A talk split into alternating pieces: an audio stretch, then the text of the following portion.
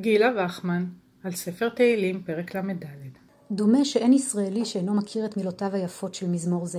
מי האיש החפץ חיים, אוהב ימים לראות טוב, נצור לשונך מרע ושפתיך מדבר מרמה, סור מרע ועשה טוב, בקש שלום ורודפהו. סיפור מפורסם במדרש ויקרא רבה, פרשת ט"ז, מעמיד במרכזו את הפסוקים הללו.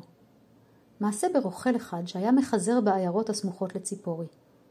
והיה מכריז ואומר, מי שמבקש לקנות סם חיים, יבוא וייטול.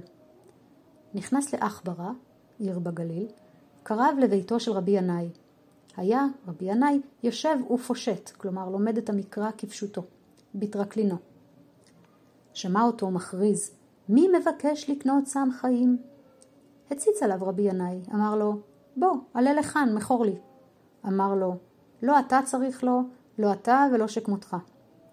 הטריח עליו, כלומר הפציר בו, עלה אצלו. הוציא לו ספר תהילים, הראה לו פסוק מי האיש שחפץ חיים, אוהב ימים לראות טוב, מה כתוב אחריו? נוצ... נצור לשונך מרע ושפתיך מדבר מרמה, סור מרע ועשה טוב, בקש שלום ורודפהו. אמר רבי ינאי, כל ימיי הייתי קורא את המקרא הזה ולא הייתי יודע היכן הוא פשוט, עד שבא רוכל זה והודיעו.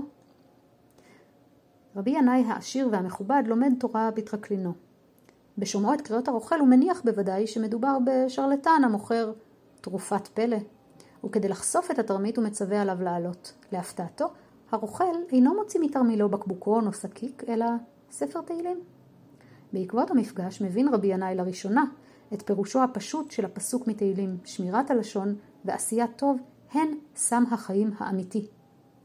אך נראה שהלקח החשוב יותר נמצא מחוץ לספר, והוא קשור למה שרוכל פשוט יכול ללמד את האדם הרואה עצמו מורם מעם ועוסק בתורה כשהוא מנותק מסביבתו.